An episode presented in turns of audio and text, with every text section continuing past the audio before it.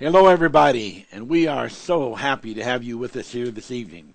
And thank you again, Janet Lee. That scripture, eh, scriptures and song, wow, it sure brought me back, and I sure enjoyed because knowing the words, there are really some beautiful messages there. And then when they're accompanied by that super kind of style you have, it really touches into the soul and spirit and heart. God bless you, Janet Lee. And ladies and gentlemen, Continuation tonight, part two, the coming of the most incredible day.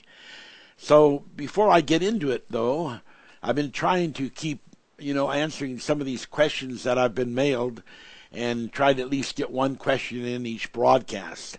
Uh, this uh, evening's question when people are born with defects, um, is that because in another life they brought uh, it on themselves? Or is it a genetic sin?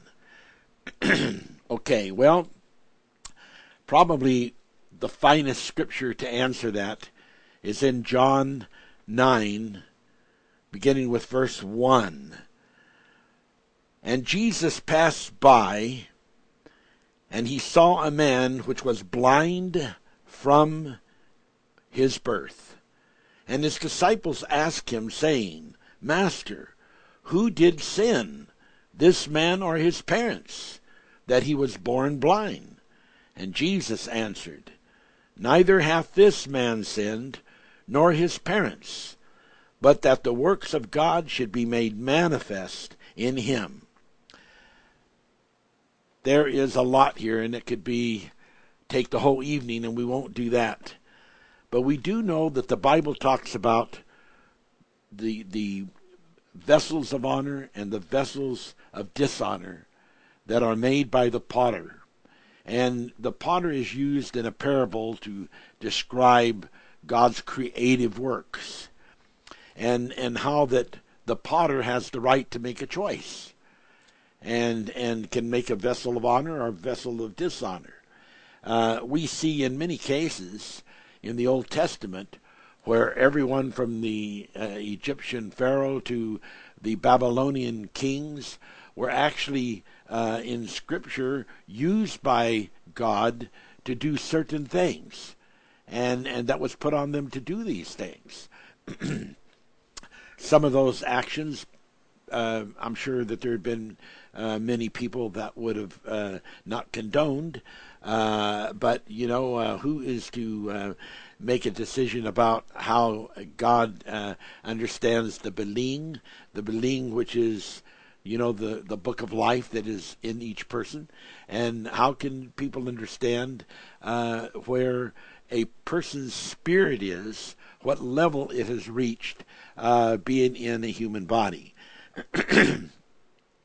so it becomes very interesting this uh, question. And um, Jesus said, You know, this man didn't sin, his parents didn't sin. He was born blind because it was all part of the plan that the works of God should be made manifested in him. And so we can see that the scripture teaches that just because somebody is sick, gets cancer, somebody is born with a defect, somebody becomes crippled, uh, gets in an accident, uh, ends up with defects, uh, that is not necessarily a, a, a genetic. Uh, it is not necessarily uh, because uh, that person sinned or that the parents sinned.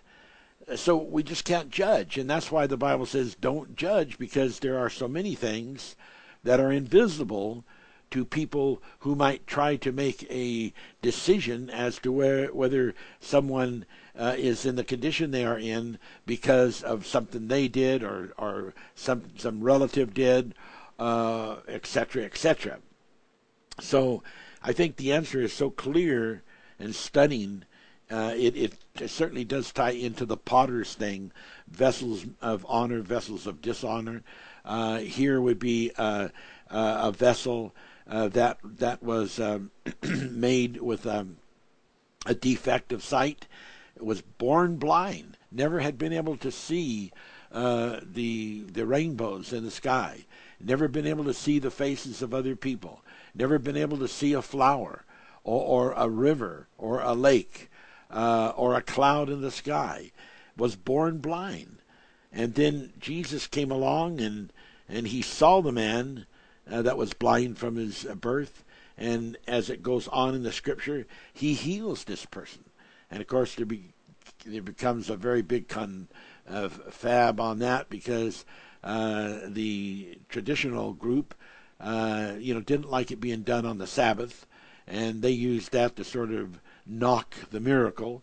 Um, but you know, um, the the big question here is is that yes, you know, there are things that are transferred genetically, but uh, who is to say that that is a sin?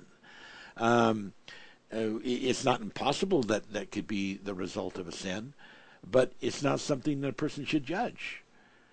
And and we have to give some uh, uh, understanding and have some understanding about the potter and how that the potter can choose to make vessels of honor. It's very uh, possible that some of the vessels of dishonor that were made, that were made for that role, that those people may end up be, being the uh, highest uh, achievers uh, in the kingdom of heaven.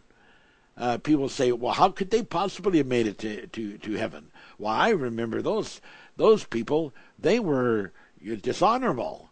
And God would say, no, they were made vessels of dishonor, and and they did their job. They did what they were supposed to do, and they they are given merit, and and they have salvation, uh, not just because of the job they did, but through all of that, uh, there was opportunity for them to come to God.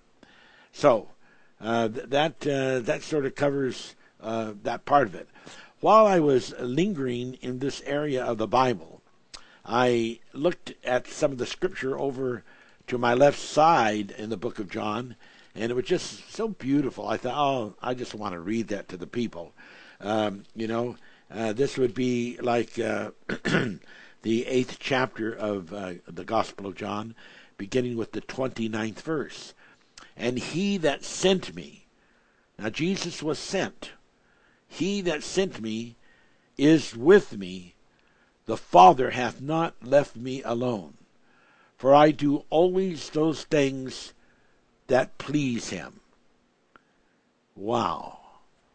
What an incredible, beautiful statement. My Father is with me. He has not left me alone. For I do always those things which please him. That is such a beautiful thing. It's just absolutely beautiful. Then in verse 31 it says, Then said Jesus to those Jews which believed on him, If you continue in my word. And how important it is for people to understand uh, the continuum and the importance of it. Continuation. I remember when I was quite a young lad, and uh, we had moved uh, way, way out, uh, and this was in uh, by Tracy, California, and the Joaquin River ran right through this property, uh, and we lived on one side of that. Uh, and I decided I was going to fish, and I had a chance to be able to get a fishing pole and what I needed. I thought for it, and I, I spent a whole day fishing, and I didn't catch nothing. I don't remember getting even a even a bite. And someone said to me um, when I was complaining, uh, you know that that that I didn't think I was going to waste my time fishing anymore because uh, you know I, I didn't even get a bite. You know the, the whole big river. You, to tell me that there wouldn't even be a, a fish that would come along and and and bite on what I had to offer. Uh, this fellow told me, he said, well, it's, it's, son, it's not like that. You see, you, you have to have uh, patience and you have to have determination. If you put your hook out there, uh, you know, fish, they've got their own w- little world and they, they, they come along in groups.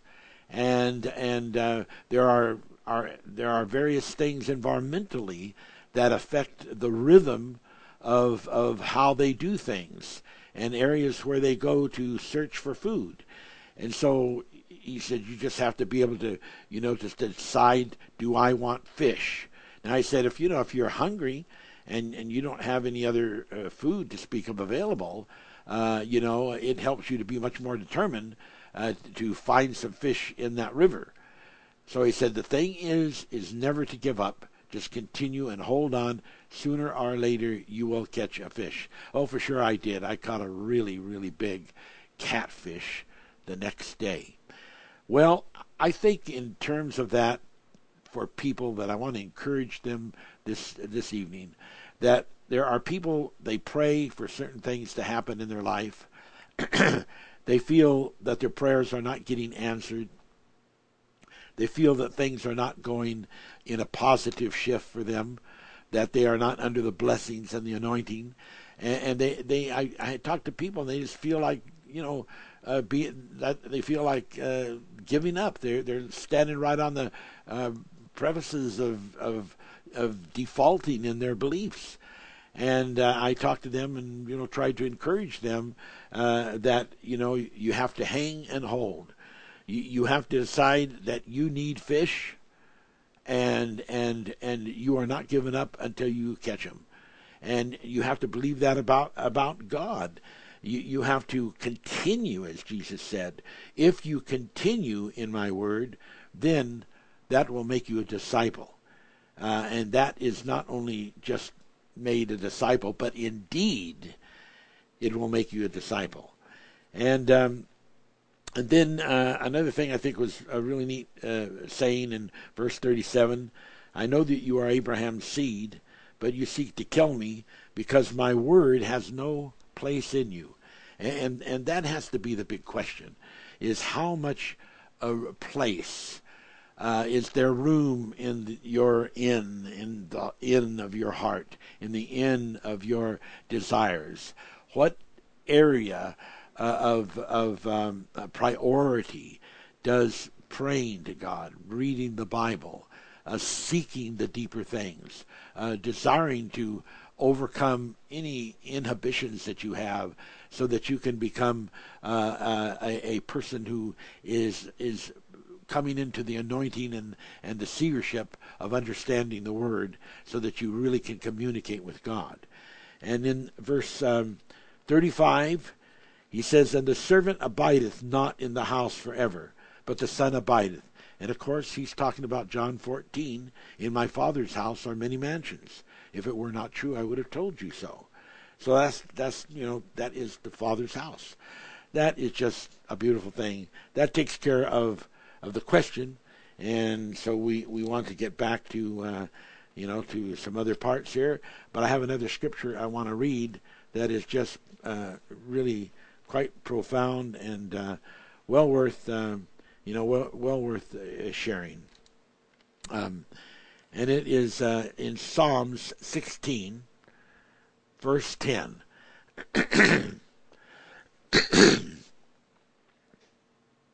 Sixteen, verse ten. For thou wilt not leave my soul in hell. Now, some people, when they read that, they're thinking about you know, the ghastly flames of of Gehenna or, or uh, you know one of the hells, and and uh, uh, they're thinking, wow, he's almost admitting that he's going to be in hell, but he's not going to have to stay there forever. Um, and neither wilt thou suffer thy Holy One to see corruption. Well, corruption is another word used in the Bible for the more modern word uh, rigor mortis. Um, and the word soul doesn't mean spirit soul, it means body soul. And we know that there's a scripture that says that that David hath not ascended. And that's because there's a plan for David, and one day I'll be preaching on this in the in the branch uh, uh, uh, revelation of understanding uh, what that means about David. Um, but uh, you know, rigor mortis sets in within two to four hours, and and Jesus did not suffer cor- uh, corruption because this was a twin scripture applied both to David and to and to Jesus, and uh, you and then he goes on and says, uh, you know, uh, thou uh, the Holy One, you will not suffer the Holy One to see uh, rigor mortis or corruption.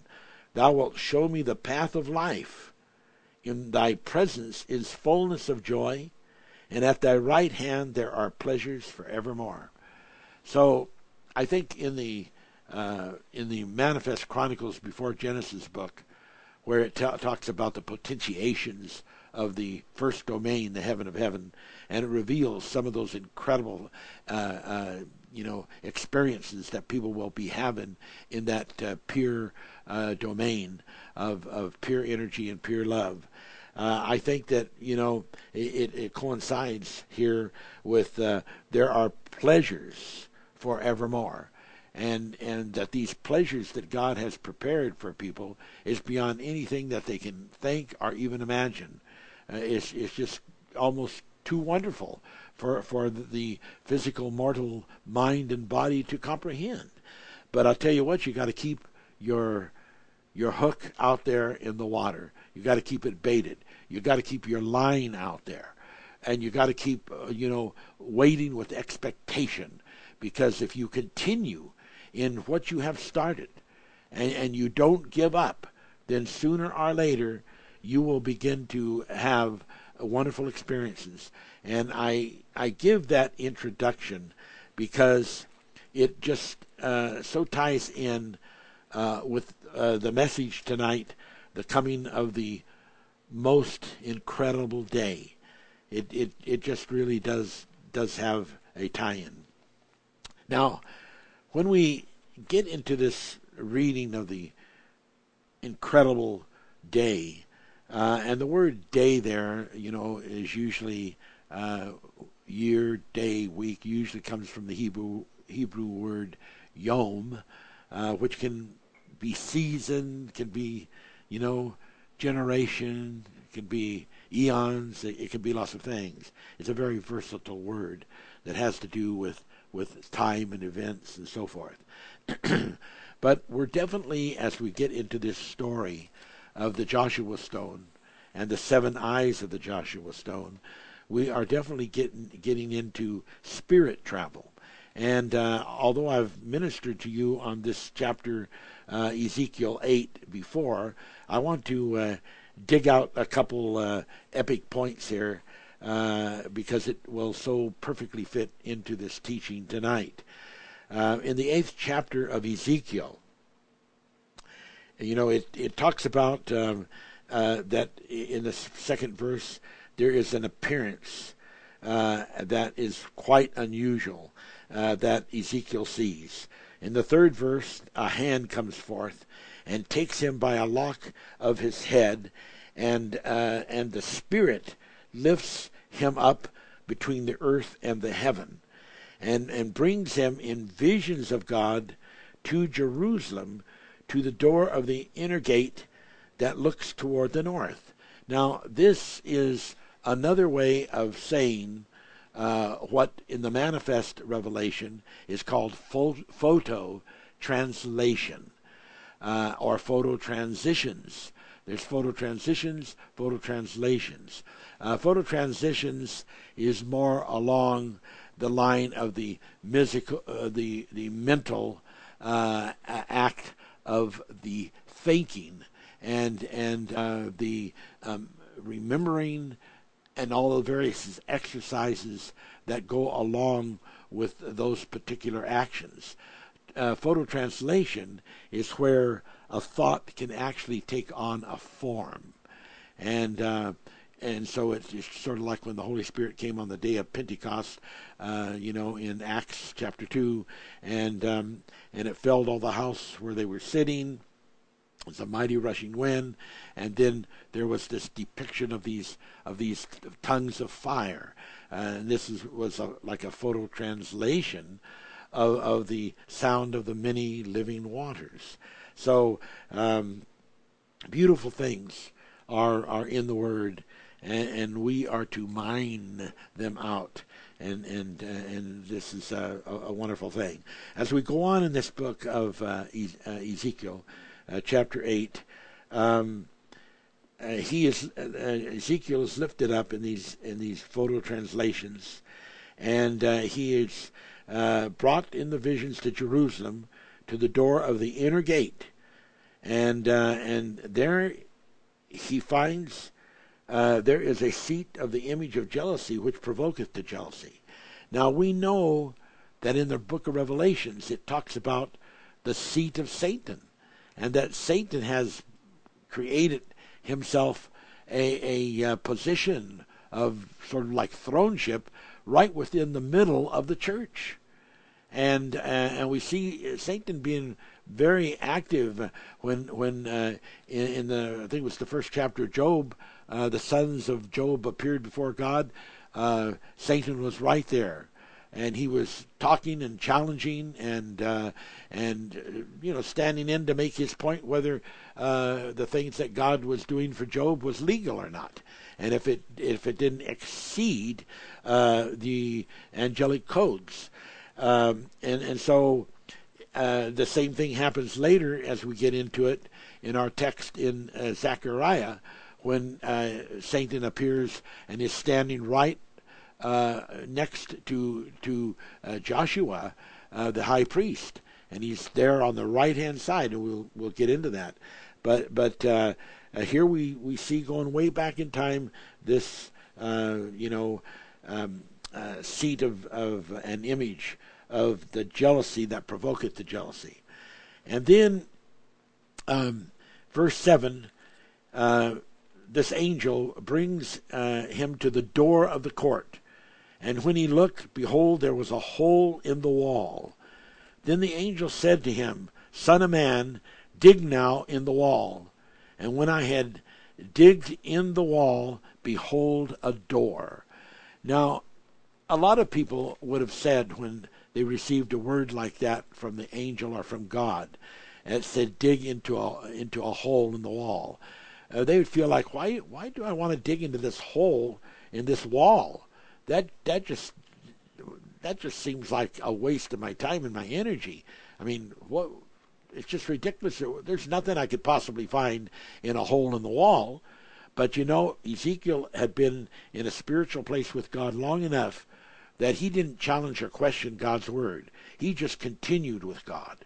And when he had this experience of being lifted up in the spirit between heaven and earth, that is a special interlude a special place of of of, of uh, spiritual and mental interlude uh, when you are neither in uh, conveyance uh, to just the mi- the mind of the physical or the mind of the spirit, but you have a leeway in between those two, whether you can see and do things in the physical, but you can also see and do things in the spiritual because you are between those two different spheres uh, Uh, of, of, of environmental influence.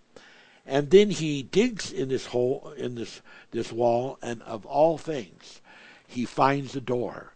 Now, I want to encourage you people that are listening that sometimes the things that God will ask you to do is to be is to have an understanding that you have to become fishers of men, both to discover those who are dishonorable and to discover those who are honorable.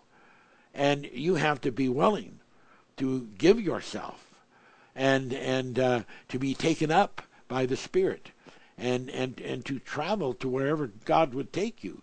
Like Paul, when he gave himself to God and he said he was taken up, he didn't know, you know, whether it was in the body or out of the body. But he, you know, he saw he saw things that was too wonderful was were not even legal to to come back and tell the story of. So there are wonderful opportunities, and there are they are for you. Uh, if you ever allow yourself to get into a mental place in which you are saying, "I'm not worthy," uh, "I've made too many mistakes," "I've sinned too many sins," uh, you know, there's there's no way that God is going to allow me to be blessed or to be uh, uh, to have the revelation of the these incredible things.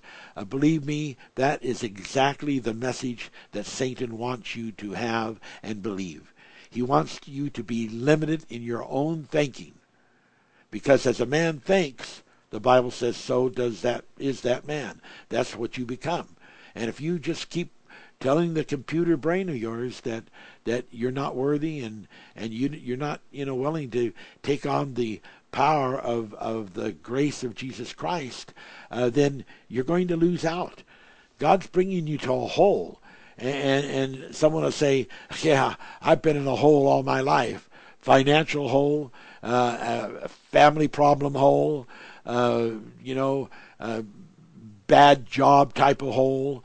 I've had sickness type of hole, and, and I'm just sick of holes. I, I don't want anything to do with a hole. But I'm going to tell you something. There's good that can come out of a hole because sometimes people get into all those different holes uh, that have you know negative seeming effects on their lives, but they they don't uh, allow that to produce a place within them for the things that God wants to do with their life. There's a message, and they're not reading the message. They're not reading that these things are happening a lot of times because of their own neglect. Their own neglect to their health, their own neglect to just abiding by the, the proper things. so it's it's very, very important. And if God says, look, deal with this hole, I want you to deal with this hole. And if that hole is problems in your marriage, if that hole is financial problems, if that hole is health problems, if that hole uh, is any of the other kind of problems that I mentioned, plus others that I haven't mentioned, uh, deal with that hole, and, and, and decide that you know you're going to keep your line out until you start getting uh, some fish on hook, and and you start changing the balance uh, of the valley of the shadow of death, and and coming through on the other side. Okay. So deal with the hole. You just want to do that imaginative wise. You just want to do it just like a little thought wise. Sometimes you got to do it like Ezekiel did, uh, because he said, the, the angel said, Now, son of man, dig now. Dig now in the wall. There's a wall up there, ladies and gentlemen. And, and, and I think that almost every human uh, at some time in their life, and maybe even right now in your lives, that you you are surrounded by a wall, and, and this wall is not a, a, a wall of, of spirituality, but you know it's a wall of circumstance.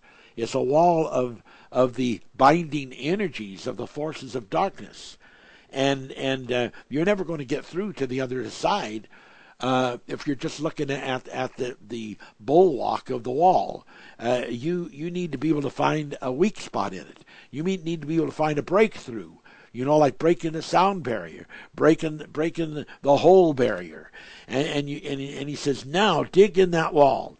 And when he was obedient, and when he was willing to put forth the effort and the energy, and he dug in the wall, behold, a door. And that's what you needed all the time to get through the wall, you needed to find a door. Without the door, you're not getting through the wall. And he said unto me, Go in and behold the wicked abominations that they have that they do here.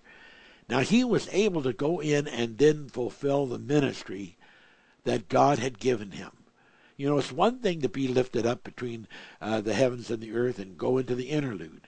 And people will talk about that all their life. Oh, I went into the interlude. Oh, I did this wonderful thing. It was just so great. But they don't tell the, the listeners uh, you know that part of that going into the interlude was was a, a a road was a path was a message and was a, a, directive that they were given to continue to do other things and some people just you know go to the part of of being in the interlude, but they don't go on uh, in their conviction and in their dedication to to complete what the advantage of having that experience is all about. And God wants them to go on and, and, and follow through and keep following and continuing each step that God is giving. And if God says, deal with that hole, If you've got a hole, and it's, it's a financial hole, if it's a hole of, of health problems and sickness and, and just reoccurring events along that line, and, and marital problems or family problems or, or whatever it is, deal with that hole. Don't let that hole swallow you up. Deal with that hole and keep digging. Now, when you're digging, what are you doing? You're enlarging your, your, perimeter uh, as regards that hole. You you're not allowing that to just be some little teeny uh, uh, mole uh, type of hole that, that you, you can't get your body through, and it just keeps you bound and keeps you within uh, the perimeter of that hole and not able to get out and be free and find a way to do the things that God has said you said for you to do. Because sometimes the things that God wants you to do uh, has to do with discovering some negative things but when you discover him according to following the, the commands and the advice of God, and you make those discoveries, you are doing wonderful things, wonderful things for yourself and for your family and for your life. And you are working toward that scripture in which Jesus said, you know, if you continue, you'll become my disciples, and then you'll become free. You'll become free. And that's what will happen. You will become free.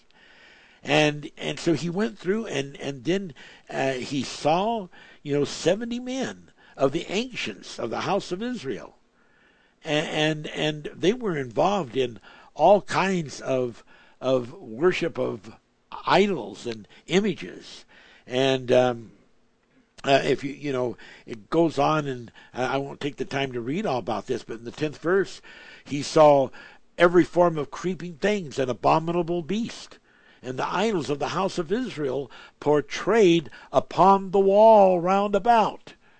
You don't break through that wall. You'd be surrounded. Even the ancients, this, these were like these were like the religious people, the church people, and they were into all of these, you know, abominable things. And, and, we're not saying by that that all the churches are, but we're saying that these were like at the top rung of the ladder. The, these were the 70 ancient elderly uh, persons that was expected to be in a very uh, high uh, uh and royal divineship and and they they were involved and there were there was creeping things there and abominable beasts there and, and idols and they were portrayed uh, right in the midst of the holy city, right in the midst of the land of Israel, uh, uh, you know, upon the wall.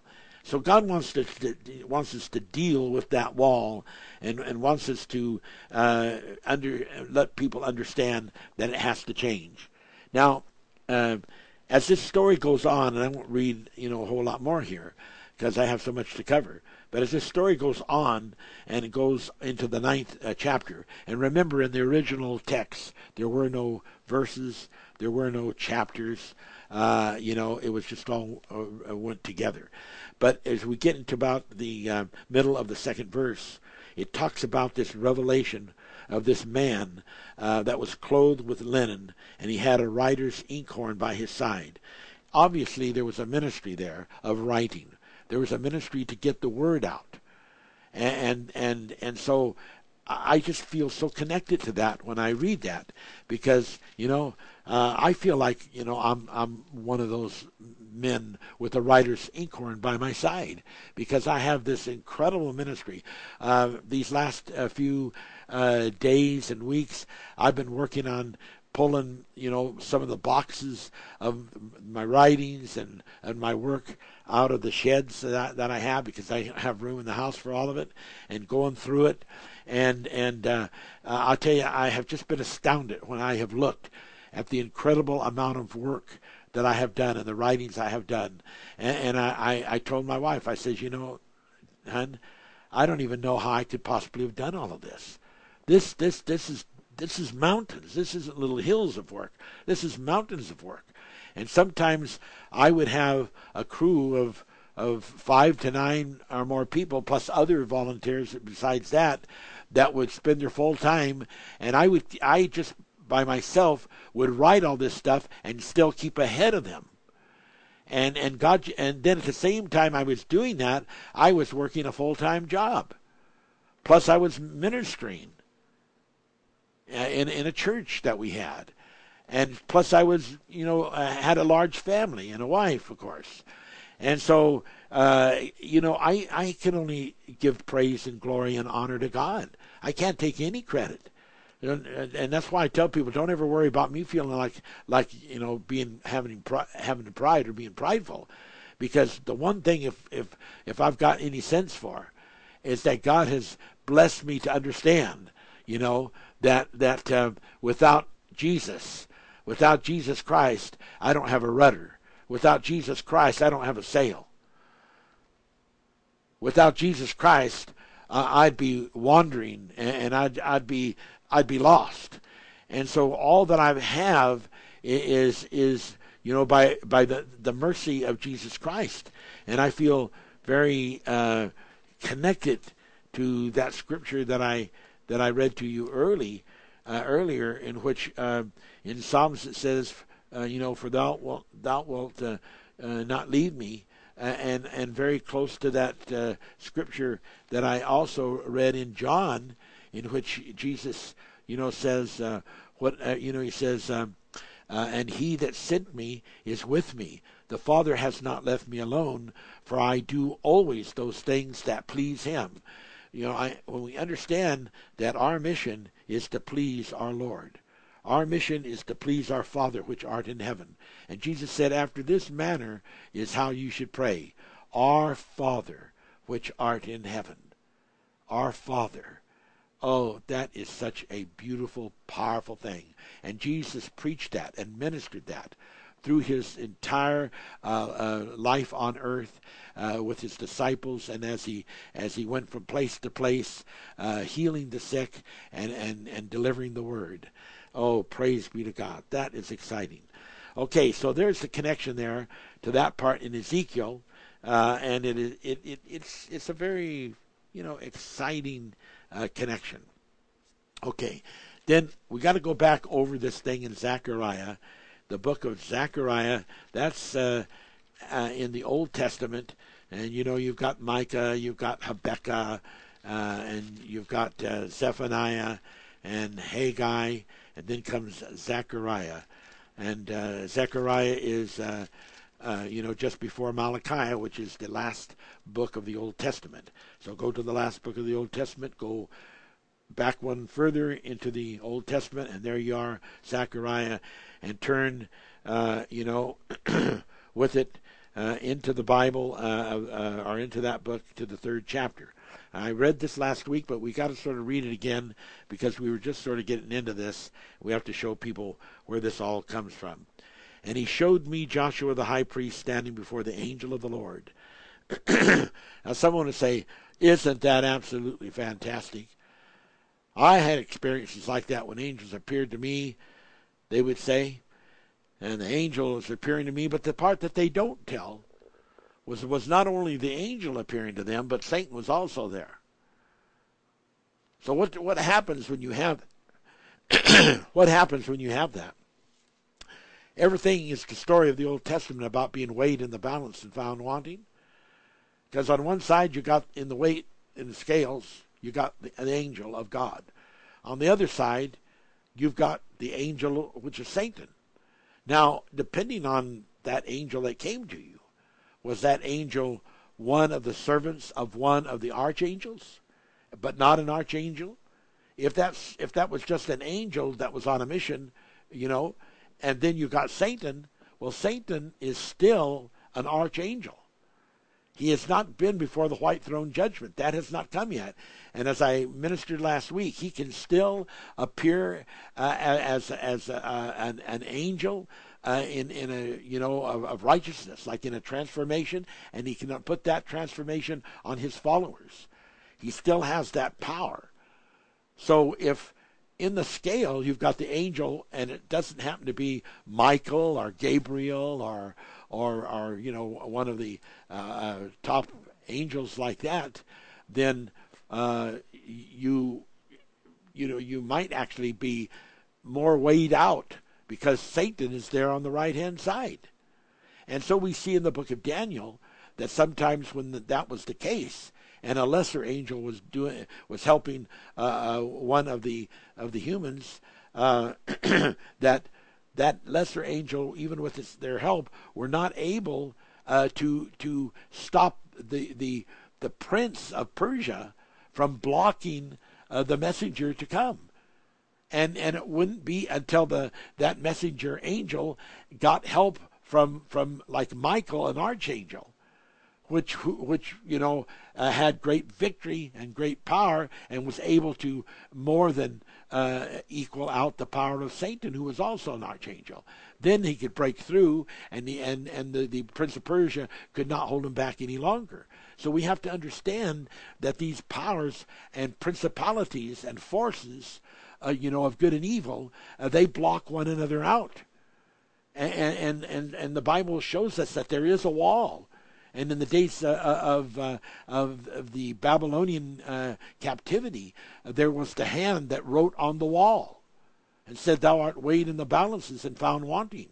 So that is a real thing.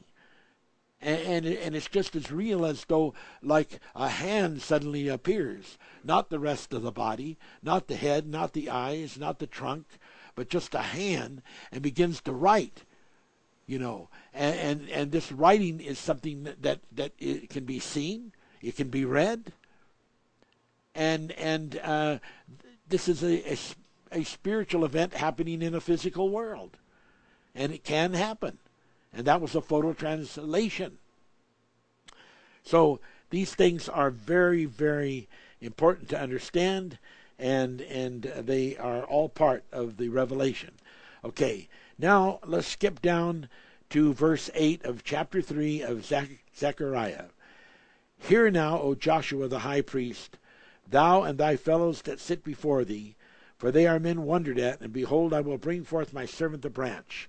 For behold, the stone that I have laid before Joshua, upon one stone shall be seven eyes. And behold, I will engrave the engravings thereof, saith the Lord of hosts, and remove the iniquity of the land in one day. And there's the scripture uh, for this title of our message, The Coming of the Most Incredible Day. Let's read that again. Upon one stone shall be seven eyes. Behold, I will engrave the engraving thereof, saith the Lord of hosts, and I will remove the iniquity of that land in one day.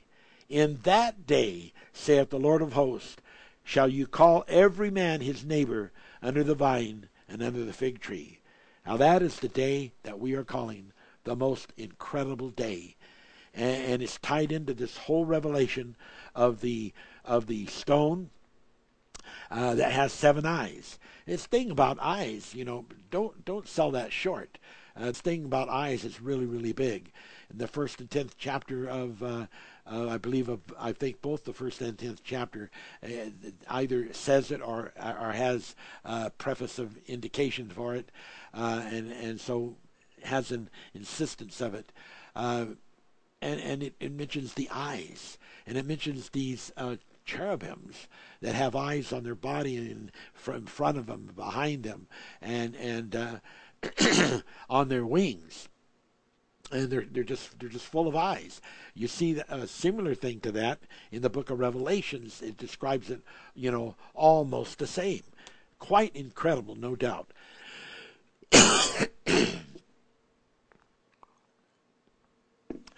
So the eyes, you know, the eye is a really important symbol.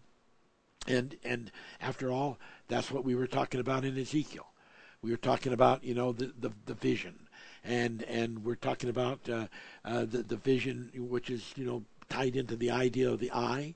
And uh, uh I've mentioned before this third eye, uh, which is like uh, we, it's been depicted in ancient times as being in the middle of the forehead, uh, because actually the forebrain, you know, is connected to uh, to to the corpus callosum in a certain way uh, of of energizing its vibrations, and it it it it, it uh, is able to somehow connect from out of both of the other hemispheres uh, and and put together things in a in a spiritual way and yet still connect it with physical uh, uh, connections. So I think uh, those things are most interesting uh, as we talk and get into the eyes and the third eye, and then here we have these seven um, angels, and and uh, and that connects to the Book of Revelation, the seven spirits of God, and the the manifest revelation of those seven spirits of God you know, and, and uh, uh, it, it's just like you know, there's so many beautiful scriptures. When I give this uh, story about how that the bottomless pit is actually, uh, you know, the uh, endless space. And I know people say, "Oh no, the bottomless pit's talking about in the middle of the earth." you know, it's not. It is not talking about the middle of the earth. But you know, p- people uh, think that it, it's limited to that. It, you know, but it, when you're out in space and those those uh, various uh, neutrinos and various kinds of atomic energies, uh, photons are just shooting at high velocity speeds. They penetrate speed. Uh, they pardon me. They spin a, penetrate uh, the the uh, environment of the space and and of the air and atmospheres and of the earth.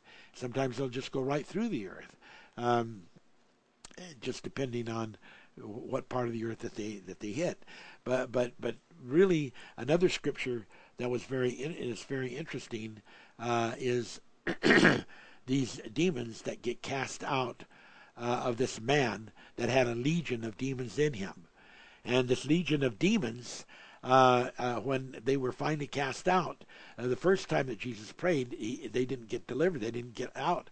Uh, at that time, it hadn't been revealed to Jesus that there was a whole legion of them because these these demons can do things. I've had them do it to me, where where they they uh, stop all vibrations, and uh, sometimes they will either they will even leave the body and and go a distance away, so that when uh, you are examining that person, uh, it's very difficult to find their uh, footprints, fingerprints, uh, so to speak, in that body. Uh, sometimes they just go go into sort of like capsules uh, that are seem to be just uh, innate, and and and and they wait until uh, you know that person leaves and and is away from uh, the spiritual influence. But anyway, Jesus discovered when he commanded, "Tell me who who who are you? What's your name?" And he said, "Well, we're legion because we're many." But one of the things that they pleaded with Jesus we don't want we, we, we don't want you to command us to have to go out into the deep. Out into the deep. You know, that's not that, talking about down into the deep, but out into the deep. It's talking about outer space.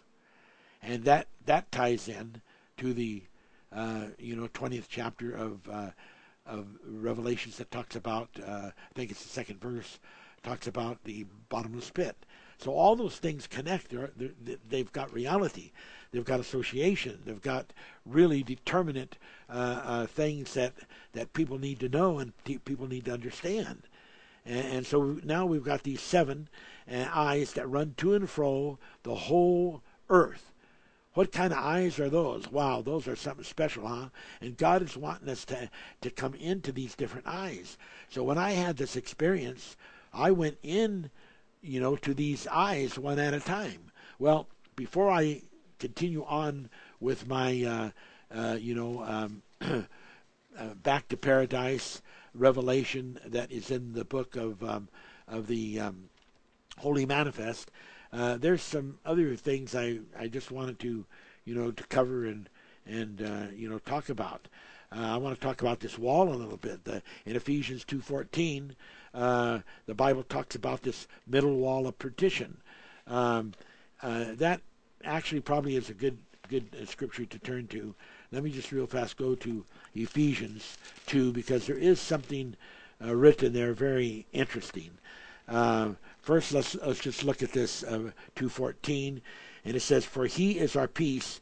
who has made both one and hath broken down the middle wall of partition between us. This middle wall of partition is a real thing, and and and uh, uh, you know, just because in uh, that by grace that this action uh, is already available for that wall to be broken down and be removed, doesn't mean that in your particular life that it is removed because you have to accept that knowledge. You have to have an eye into understanding that revelation.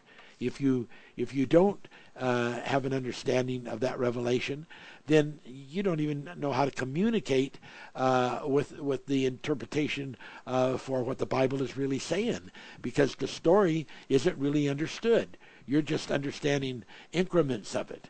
And just understanding increments is not going to bring you into the liberty of the truth. But there's something more that is said here, and I just want to read it. You know, it says he has broken down the middle wall of partition between us. That's chapter 2 of Ephesians, verse 14. This next verse is awesome. Having abolished in his flesh the enmity, even the law of commandments uh, contained in the ordinances, for to make in himself of twain. Now that is a very mysterious statement in Scripture. For to make in himself of twain one new man, so making peace. And here he's talking about that through him, uh, in verse 18, he explains it that through him we both have access by one Spirit unto the Father. So here we have then this Jesus, Prince of Peace, making himself of twain one new person, uh, the twain being uh, uh, allowing us access to the Father and and and, and access uh, to the sheep, loving your neighbor, and then there's loving God. So those two are the two top uh, uh, commandments upon which all of the other commandments hang. So there's an incredible revelation there, but that is still all blocked if a person doesn't understand it.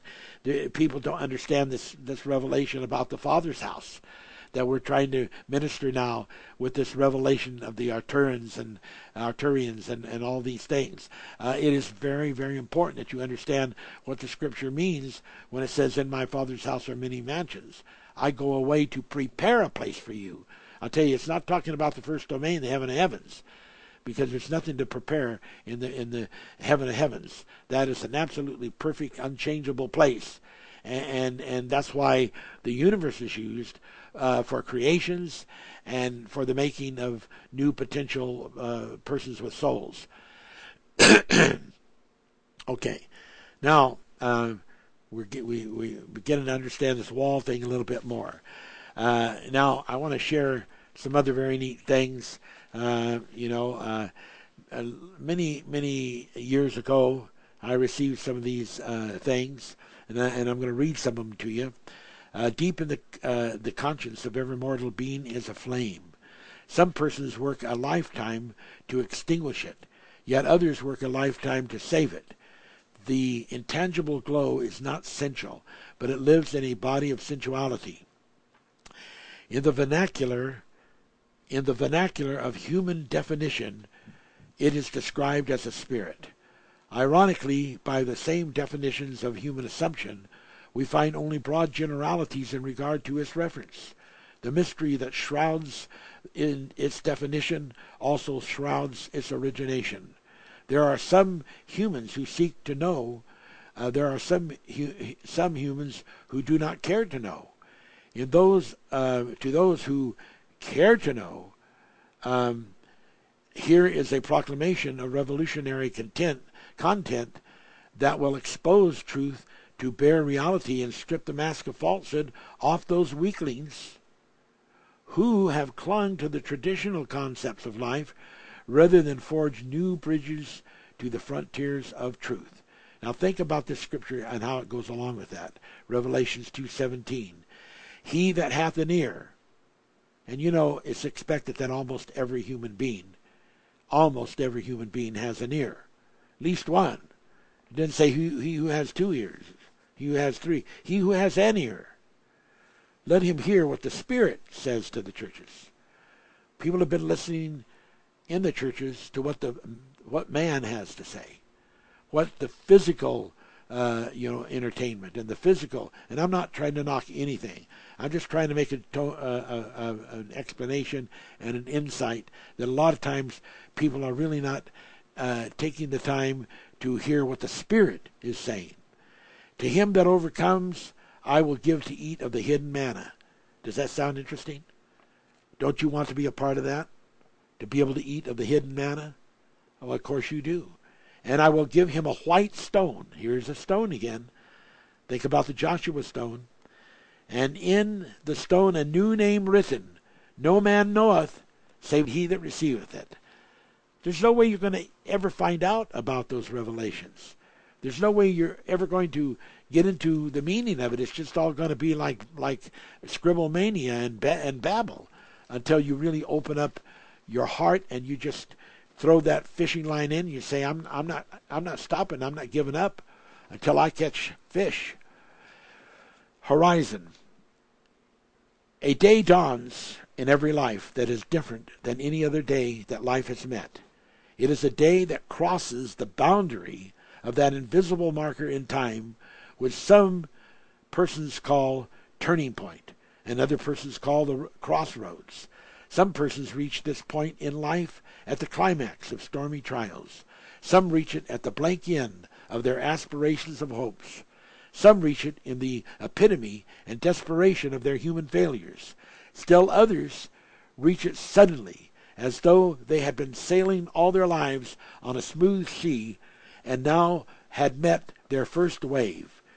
It is a day of new horizon, that fraction in time when mortals meet head on with their destiny. Wow. Okay, now here is a prophecy, and it's called the Day of Anointed Vision.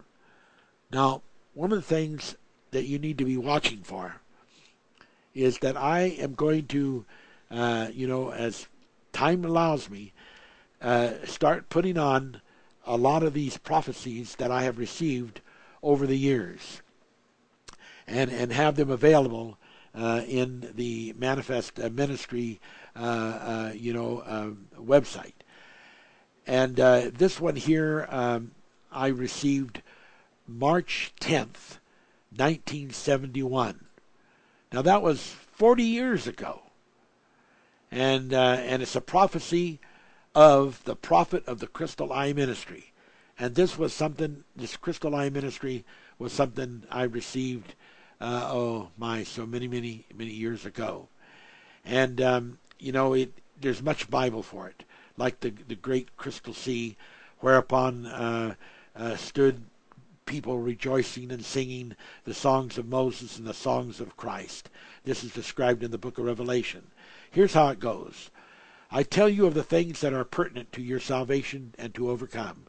I speak that you may be able to be called by my name, a chosen select people, called out as my elect upon the face of the earth. I looked, and I beheld as though it were upon the earth between my people a great wall that has that had been uh, built. I saw the wall. I beheld as though it were upon the earth between my people a great wall that had been built. I saw the wall.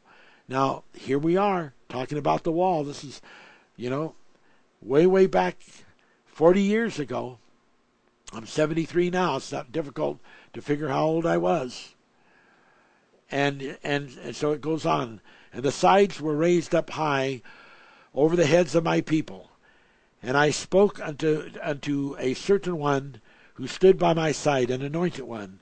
And, and anointed one said, At such a time, go and tear down the wall and destroy it that stands before my people. I prophesy unto you the day shall come when the anointed vision shall be given unto you. For this wall shall be destroyed. I will destroy it, for it is an abomination unto me. The middle walls of partition shall be broken down. I shall give to my anointed ones to be in the presence of my people, to lift them up, lest they dash their feet against the stones. I will call them out from the four corners of the earth. Some will be in the deserts, where they are seeking me, uh, seeking me. Others will be in densely populated areas of cities. Others will be stashed away in various crags and rocks of the earth where I have sent them. I shall call for them and fetch them from the furthest parts of the earth, and the Lord your God will send the anointed ones to bring them together. I will break down the wall of misunderstanding, the walls of ignorance. the Lord your God shall hew out of the wilderness seven pillars that shall stand in the day of reckoning. It shall come to pass in that day a new word shall be read. When this word is read, it shall anoint the ears of the hearers. It shall put a salve upon the eyes of the people, so that they shall see. I prophesy that if you will be faithful, you shall be among those of whom I speak. I will call you out of the great gathering.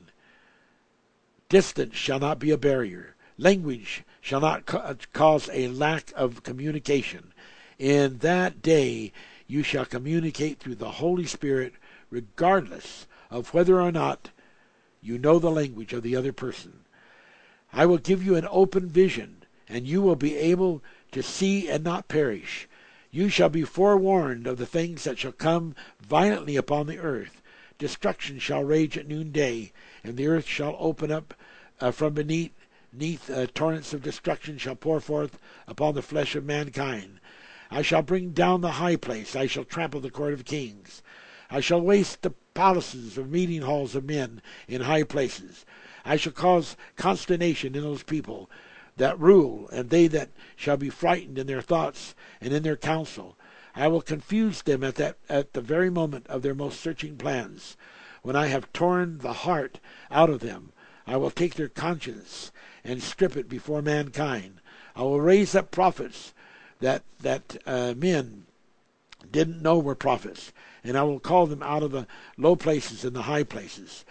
As for you, I will hide you in my chambers, as though it be a moment until the indignation be overpast. Wow.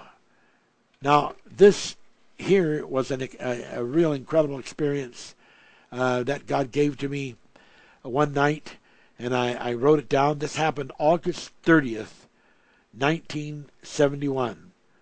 This was 39 years ago. I saw seven heavenly beings clothed in the raiment as though it were ten billion suns. I saw these seven holy ones escorting rivers of joy to far flung regions where shone every face. Their holy ones are beacons of the lanes where great celestial spaceships sail in pathways never charted, never mapped, while watchers write holy legends of the ages written on golden script in angel's ink. In their byways, where the the the, say, the soul is absent from fear and absent from intimidation, one can hear the tympanum of the Hallelujah chorus exploding forth, expanding and expanding like waves as from the tide of the ocean, until every honed in being must respond in vibration to this concert of sheer ecstasy or keep silent. O soul, O soul, counsel with your heart, for the word must be bathed, bathed in a dove of songs. Then shall, now listen to this, then shall the third eye be opened, and the byway where trods the holy ones will be seen. Wow. You shall be as exuberant stars, infatuated spirits, infatuated spirits, awakened ones among a land of sleepers. You are inoculated with the essence of the highest hope. You are like dancing stars, like colored vapors, creating higher minds filled with soaring inspirations. It's exciting. The Word of God is just absolutely exciting.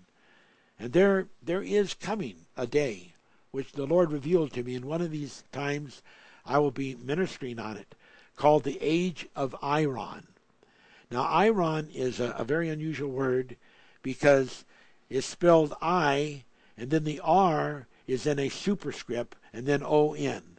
So I R superscript and then O N, Iron.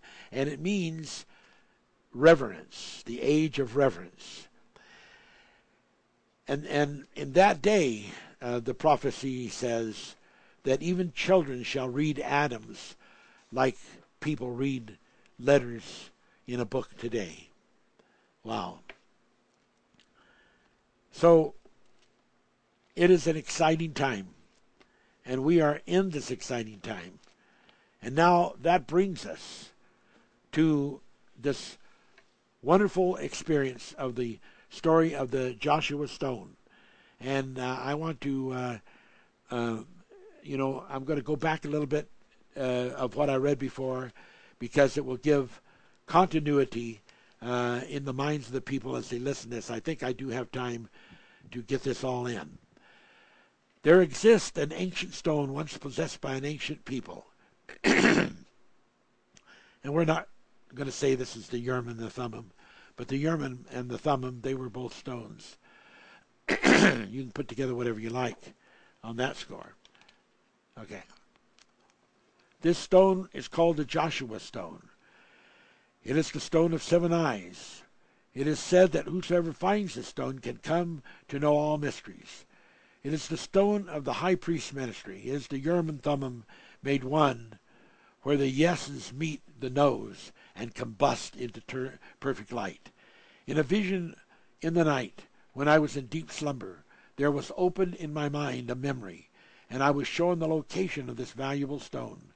I have since made many trips by photo translation to the secret hiding place of this stone. This stone is invisible except by crystal vision.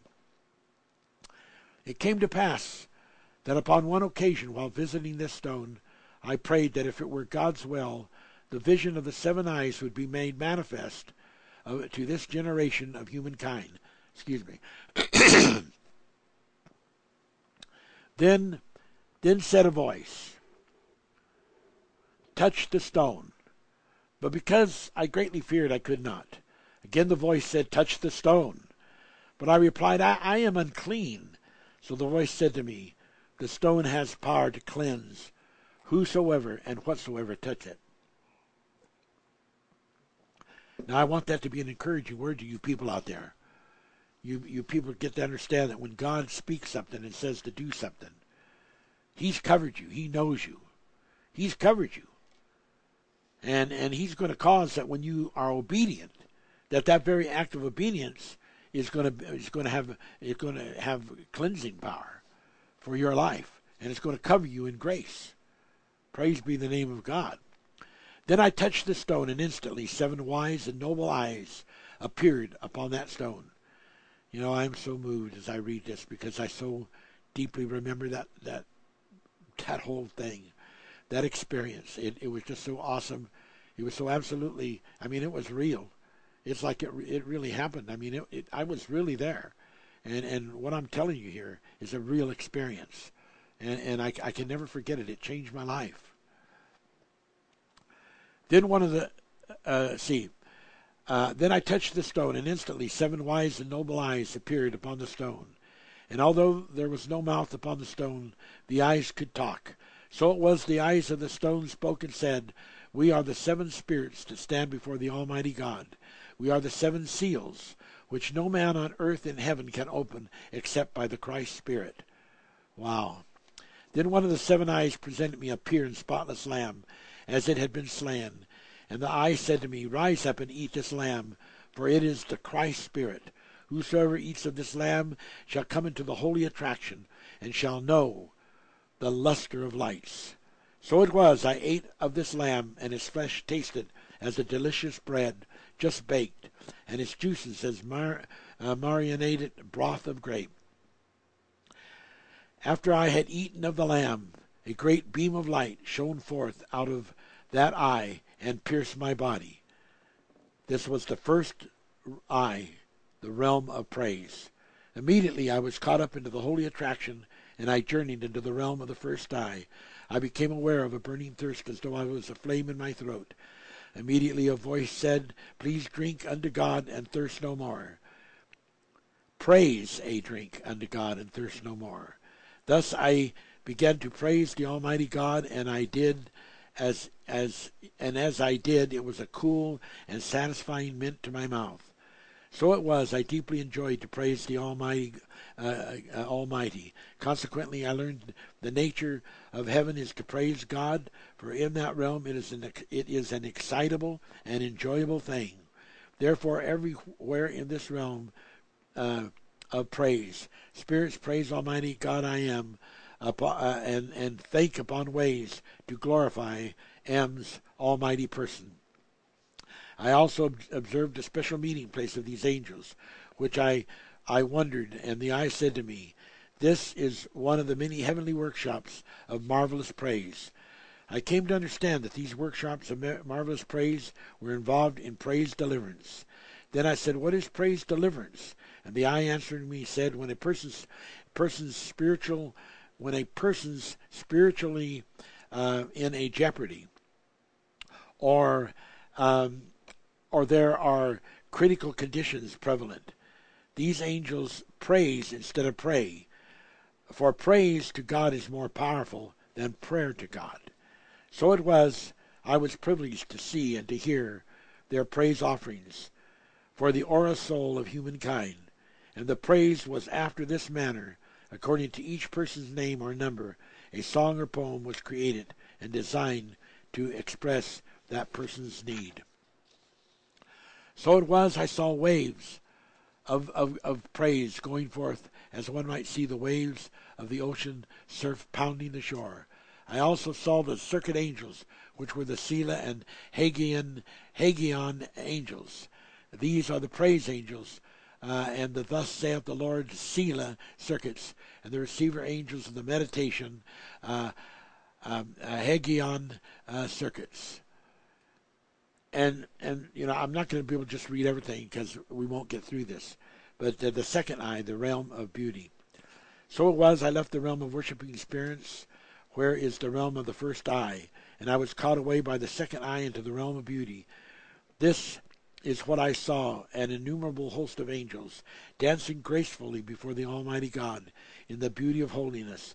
And I saw the beauty of order and of movements. And I felt my visage change, and I was astonished at such beauty. I saw each angel with a colored cloth, some as linen, some as silk in appearance, raising and lowering their cloths of different colors as they danced.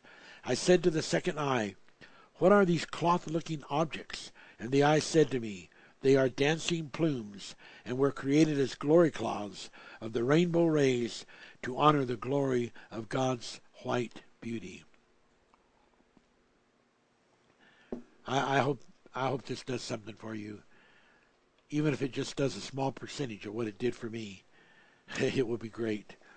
Again the angels began to dance, holding and moving their dancing plumes in grand design.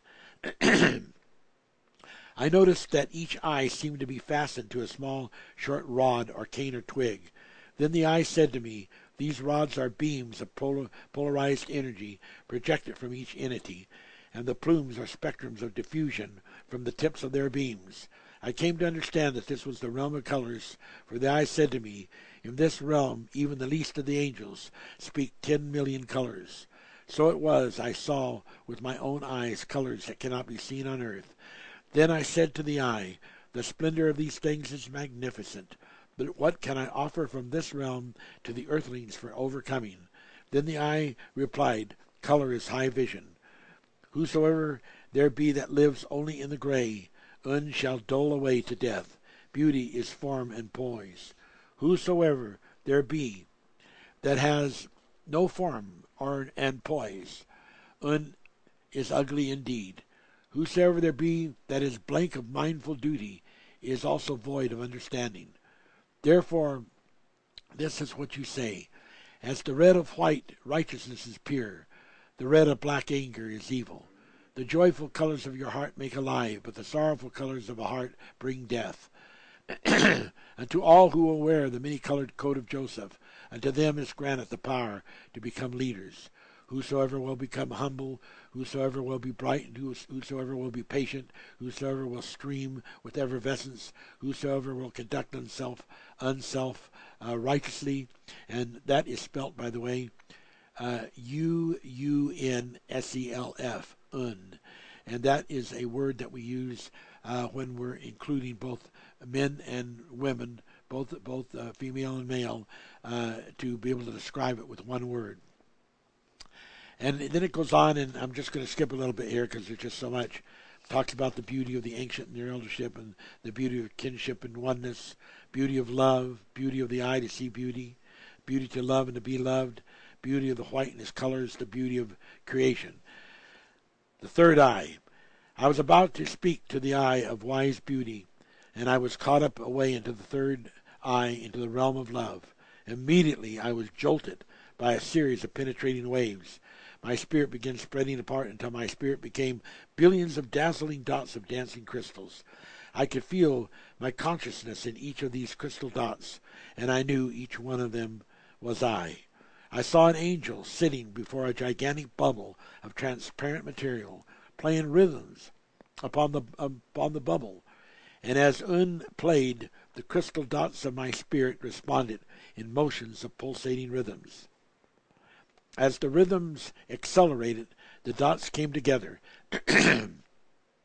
with such union, union that not one cleavage point could be discerned. Each time the dots surged together, I felt strength and love. Each time the dots spread apart, I felt multiple consciousness. Wow. Those are just so beautiful. Then the rhythm stopped, and I, and I fell into the form of my spirit again. Suddenly, a myriad of angels appeared and began touching their hands uh, palm to palm from one another. Then one of them uh, glided uh, toward me and kissed me upon the forehead and neck. Immediately I began to glow with pulsating glimmers. I felt love so powerful that I wanted to become part of it and, and cease my own existence. I said to the eye, What kind of kiss is this? And Un said to me, It is the kiss of love to breath, uh, to love to life breath. Now, sometimes the word un is also used when a special entity that you are speaking to is is um, uh, in a very high plane, and in that very high plane, it is neither male nor female. You know, it it, it is spirit. so uh, that's another time that the word un is, is used. and and I knew that the angel that every angel loved every angel, and with that lovely love they loved the lovely I am. Again the angel began to play the transparent bubble, and interested, uh, instantly each angel became billions of crystal dots, each uh, among each other's dots.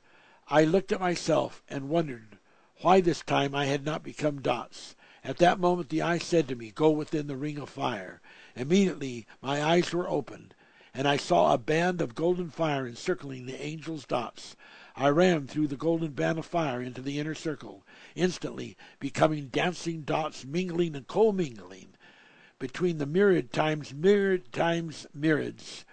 As we pulsated, we shared our good thoughts and wisdoms and substance of our knowledge become become one. This is part of where I got the revelation when I wrote uh, in in the um, uh, the book of the seven thunders before Genesis about the potentiations and how that the angels in the first domain would would uh, would merge in their minds and be able to share their thoughts and experiences. this was the beginning of that revelation that I received. I received many other revelations additionally, but this was such a beautiful thing. I, this was never anything I had ever heard of or dreamed and this this was received in in the uh, you know the the um, the book of the um, manifest, the Holy Manifest, and it goes way way back a lot of years. Excuse me, just a moment here. All right, thank you. So um, uh, it, it was. It, I will never forget. I just never ever ever ever forget this experience. And I sat down and wept. Then the eye said to me, Why do you weep, my son? I weep because I know I cannot stay here, and this makes me very sad. My son, whosoever has tasted of this love will return to drink of it again. But for now you must tell your kindred companions of this place, of its union with God, of its joy, its peace, and most of all its love. Then I said, What shall I tell them? Tell them these words There is no force or power greater than love, for there is no strength as strong as love. The love of God is greater than sin, greater than sorrow, despair, suffering. The love of God is the fountain of eternal youth, the highway of eternal destinies. Love is the transformer, the redeeming factor, the patience that waits, the mercy that pleads, the compassion that makes conquests. Love settles conflicts by giving birth to peace. Love is the best musician, for love is the master of harmony. Wheresoever dwells the abode of love, there will the angels of happiness be gathered. The fourth eye, the realm of wisdom. then I knew what I should do. And while I thought on these things, I was caught up into the fourth eye, into the realm of wisdom. When I opened my eyes, I saw a huge book held up by a beautifully scrolled pillar. As I wondered concerning the book, the eye said to me, Read the page upon which you stand. In amazement I stared at my feet, and, and as sure as it was spoken, I stood upon a sheet of page great in extent, and I began to read these words. This page of wisdom contains excerpts from the book of the pillar. The book of the pillar is the book of outer wisdoms. Whosoever will know wisdoms, let such a one come through the needle's eye. Whosoever is wise will not hoard knowledge. The seeker who finds goodly wisdom are they who seek it not for self esteem, but rather that seek wisdom whereby to guide one's love. Whosoever finds wisdom finds reproof. Whosoever finds reproof and abiding in it, the same is such a one that shall feast at the festival of the wise. For they that seek wisdom seek a star, and they that seek a star seek a light. They that seek a light seek a path, and they that seek a path search for an answer. And they that search for an answer search for truth. And they that search for truth seek for God. Wow. I saw straight lines, curved lines, convoluted and involuted lines, lines broken and lines unbroken, bold lines, thin lines, and I saw a line going out into endless space. Then I said to the eye, What is this line? And the eye said, It leads to the book of little things. This is the book of inner wisdoms. As my vision followed this line, I saw the book of little things, just as the voice had said. I give you two choices. Eat this book, and it shall taste as honey in your mouth, and as bitter herbs in your stomach. Or thank this book, and it shall dominate your senses. So I said, The taste of honey is worth the bitter stomach, but thoughts of the mind are higher than the sensation of feeling. Give me these thoughts. The eye, looking with consternation, said to me, You know not what it is you have asked. Nevertheless, so shall it be. Instantly a swirling sound began to encompass my spirit. I felt a force pressing against me. Suddenly I realized that the energy of my spirit was being compacted and compressed into infinitesimal into an infinitesimal spot of something far less than sub microscope bit. So it was I became what is known in this realm as a bits, which means energized infinitesimal particle. An energized infant, uh, infinitesimal or infinitesimal particle. I remember feeling eternally indestructible. Then a voice said, To see all and to know all that is written in the book of little things, come to the traffic less, uh, lanes of the infinitesimal where are written the codes of Almighty God. So it was I came face to face with Soundtron energy, which is the activated Word of God inscribed and coded into all existence. Then, thus I saw and read the law of Almighty Biom. I came to understand that the Word of God was alive and could never die, and that ever spoken prophecy of the future, that ever spoken uh, promise of good, or, the, or of judgment was coded into the circuit lines of creation. At this time a voice said, Read the Soundtron. As I began to read, a great trembling and fear shook my bits. For as I began to read, the words became visions, and I could see the planet Earth where I where lived humankind. I saw seven supreme lords holding seven hails, and and this is the manner in which the seven hails judge the human the humans. A hail, one, a hail of super germs with multiple uh, um, immune systems created and manufactured by humans through their ignorance. A hail of burning rays from lethal weapons that use hydrogen through ionic processes to create instant dehydration death to whomsoever it touches. A hail of technology through which will be devised mex- uh, methods to deviate the mental control of humankind from themselves to, to the control of masses through uh, neurosurgical transplants of tailored obedient cells by a simple series of brain injections through a needle. A hail, number four, a hail of evil leaders, void of mercy, transformed into evil purposes, bent on personal domination regardless of the cost. Five, a hail of mad geniuses, inventors of diabolical means, self-terrorists, sadists, who kill for the sheer lust of fiendish horror. A hail, six, a hail of wars between small nations of highly technical means, creating blackouts in which some of these nations cease to exist. Seven, a hail of bullet bombs, bombs made very small but many times more lethal, creating environmental pandemonium, plagues of rodents, insects of immense proportions. After I saw these things, I began to hurt with a deep hurt, for I was laden with the sorrow of grief. Then a voice said, Hurt not, but look again to the circuits. So I looked again, and I, thus I saw many ancient people with young faces, and the appearance of wisdom was upon their faces. For unto for unto them were given crowns of king, kings' mentalities. Unto these were given the secrets of the circuits, to speak by the soundtrons the word of God. And I saw that no evil could harm them, but they had invincible powers. I saw them walk through walls, and they were not hurt. I saw them become become as though they were lighter than air, and appeared and disappeared. In their hands was the power of healing and miracles, and they followed and believed in Christ, the Son of God.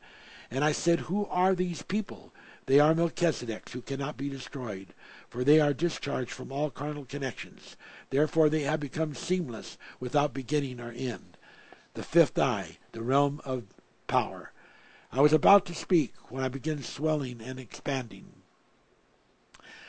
At that instant I was returned to my spirit form, and I was caught away into the fifth eye, which is the realm of power. Immediately I, immediately I saw multitudes of angels sitting and prostrate uh, uh, uh, with, within what appeared to be a circular window of lattice panes. Then I said, What does this mean? The fifth eye answering me said, This is the power of focus. For these angels have the power to focus mind beams into alive sequences, and they call these beams the Hume beams. And I came to understand that these angels understood the power of perfect inversions. Then the eye said to me, Every good or evil thing casts a style of certain form. Every power or force that projects a plan emanates a shadow wave of these projections. These angels can convert sorrow to joy, weakness to power, rock to gold, hate to love, destructive forces to peaceful. For the angels of this realm are the war angels that war by mind accelerations.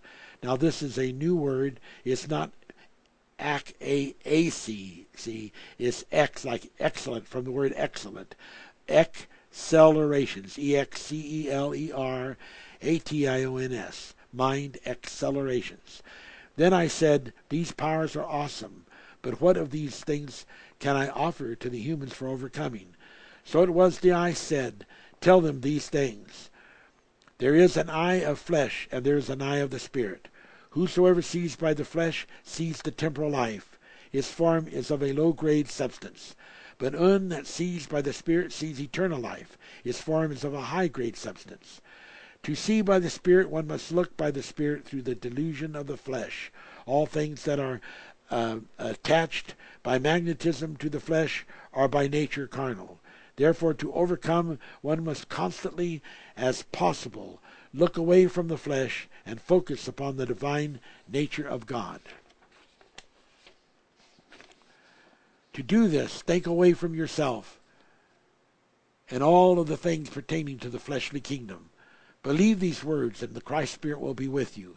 When you are depressed, disturbed in bondage, sick, lonely, or needy, focus away from the problem and say unto God, Glory to God in the highest, for thine is the kingdom, the glory, and the power forever and ever. As you focus, the problem will minimize. Then begin a reduction process. Focus until the problem is dotted out of existence in your mind. Then, at the point the problem disappears, focus on inversion, the opposite of that negative form. Health instead of sickness, strength instead of weakness, authority instead of insecurity.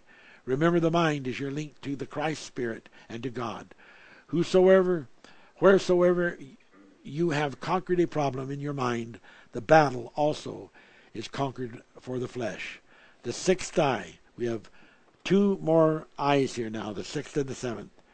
As I thought upon these things, I was caught away by the sixth eye into the realm of honor. As far as my eye could see, I saw nothing but vast and distant space. Not one building, not the presence of one being. I shall never forget the all engulfing vastness. Then I said, Where am I? And the sixth eye replied, The heaven of the realm of honor. But where is everything and every one? They are here. You must be patient, and all will appear.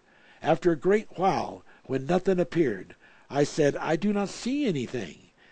If there is in you a spirit loyal and honorable, if there is in you a spirit loyal and honorable unto God, then with patience you will be able to see this kingdom. But if you lack these things, the kingdom will not appear. So it was I waited. But as I waited, I prayed that I might have power to be loyal and honor the Father of all. As the eye had spoken, that which was invisible to me became visible. So it was. I saw the remarkable works of the sixth realm. It was during this experience I came to know that many of the prophetic sayings given on earth were tailored in such realms as this for humankind. I shall not forget, as I stood before a towering plaque created of a glowing and shimmering substance, the words that came on and off like a neon sign. Loyal obedience does not lie, does not chat. Uh, pardon me. Loyal, loyal obedience does not lie, does not cheat, is not selfish, is not fearful, does not question, does not challenge, is not sluggish, is not cantankerous. Loyal obedience gives all, believes all, has faith, has hope, is ready, ready to serve any condition. Hold on just a moment, folks. I don't know if you can still hear me, my little uh, microphone, I have to adjust it here. Okay, thank you very much. All right. Um, loyal obedience gives all, believes all, has faith, has hope, is ready to serve under any condition, is ready to go, to stay, to wait, or to run, has vision, has confidence. I was amazed at the respect and the eloquence of that respect that the angels in this realm accorded one to another. There was great beauty in their acknowledgment of each other's stations. It was such angels as these, of which it is written, I am gave M's angels charge concerning thee, lest thou dash thy feet against the pricks. I said to the angel of the sixth eye, What shall I say of this realm to the inhabitants of the earth? Honor I am your heavenly giver of life by your obedience. Offer before M your all. Be loyal to full life. If you will do these things, yours is the kingdom of heaven the seventh eye, the realm of joy, the realm of joy and peace. I was about to ask another question when I was caught up by the seventh eye into the realm of, the, of joy and peace. I remember floating and smiling and laughing. All was calm. All was at rest. All was at peace. I had entered the, the, the uh, zone of joy unspeakable. I was carefree, and I savored every instant. The splendor of this realm was of such precious happiness I desired to never leave it. At that time several princes of peace approached me. Their complexions were of such pure countenance that I fell backwards in their presence. So it was, they said to me, there is a spirit of warmongering on your planet. The jaws of flesh cease not to hunger for blood. The demons of strife abound everywhere. Go and give this message Go and give their leader this message. Hell has spoken for you. The place of your end beckons you. All power is with the Christ Spirit. From every corner shall they who are clothed with the Christ spirit of peace arise. Let the chains of bondage return upon you. All misery is yours. Shake and quiver, you Satans, all you Satans, for peace and goodwill is given to the offspring of light. So my journey to the Joshua Stone ended. I had received a divine appointment. The word of the seven eyes of the many eyed creature, the all seeing, the all knowing knowing thunders had spoken. I knew that in me old worlds had died, and new worlds were born. Selah. Remember, before the dawn, while as yet futures were not alive, formless energies passed from phase to phase. So it was, if one searched every portion of this span from region to region, from space to space, life given autonomy could not be found. Thus a dark sadness clothed all the substance of this span, and a silent void hung predominantly over every region. It was not that light had no existence, for light has always been and always shall be, but light has not been spoken in this span of space. Therefore darkness prevailed, darkness crowded darkness. Atoms seethed, energies boiled. Where were you when nature searched for a womb to birth life? When the darkness, bored of its own unlighted paths, screamed for an ear to hear? Where were you when the bars of barren of a barren lattice imprisoned the very substance of existence? Where were you when visions waited to be seen and dreams waited to be dreamed? When mornings were lost into nights and nights forgot that mornings existed? Where were you when thoughts not thought waited for creators to think them? When formless lines of matter waited for prophets to speak pictures into being? Where were you that glorious day? when angels of God, Elohim angels, sang for joy, when captains of the host, whose faces were abeam, watched their leader make the morning its flag and the, and the light its banner. Where were you when the thousands times many thousands knelt pure and undefiled before Eloah? Do you remember eyes so full of love that their visions mingled to share each other's sight? For then God, God's kindred gave a shout, and atoms broke circuits to clap. Energies swirled in dancing waves. For all things animated and inanimated, natural and spiritual, knew that life was to be given form and su- substance. All hail thy dominion, Lord. Thy kingdom come, thy will be done. All hail thy glory. Thy kingdom come, thy will be done. All hail thy beauty. Thy kingdom come, thy will be done. All hail, all hail thy matchless love. Thy kingdom come, thy will be done. Dear mortal, were you there? Yes, you were there. For if you were not there, you are not here. For no person shall ascend unto heaven except those persons that came down from heaven. You were there, for if you were not, you were not born. But being born and shapen in sin and iniquity, you were guilty of sin that happened before your birth, guilty of sin that happened before the, the, the, the planet was even formed. Therefore, Adam was born to bring that sin from out of this world into this world, that it might be manifested for what it was. For this cause you must be born in the flesh, born of the flesh, which is the water, and being made subject to the vanities of creation, you also must be born of the Spirit, whereby you may be regenerated again to the state uh, uh, from which you have fallen. You were there. If you were not, you are neither bound nor free. For that which was bound in heaven is bound on earth, and that which is freed on earth shall be freed in heaven. Ladies and gentlemen, I can never forget those experiences. They have shaped me. They have affected my whole person, my personality, even my DNA. They affect me how I think. They affect me how I pray. They affect me how that I have my being. For I know that in Him My Father which art in heaven, I live and move and have my being.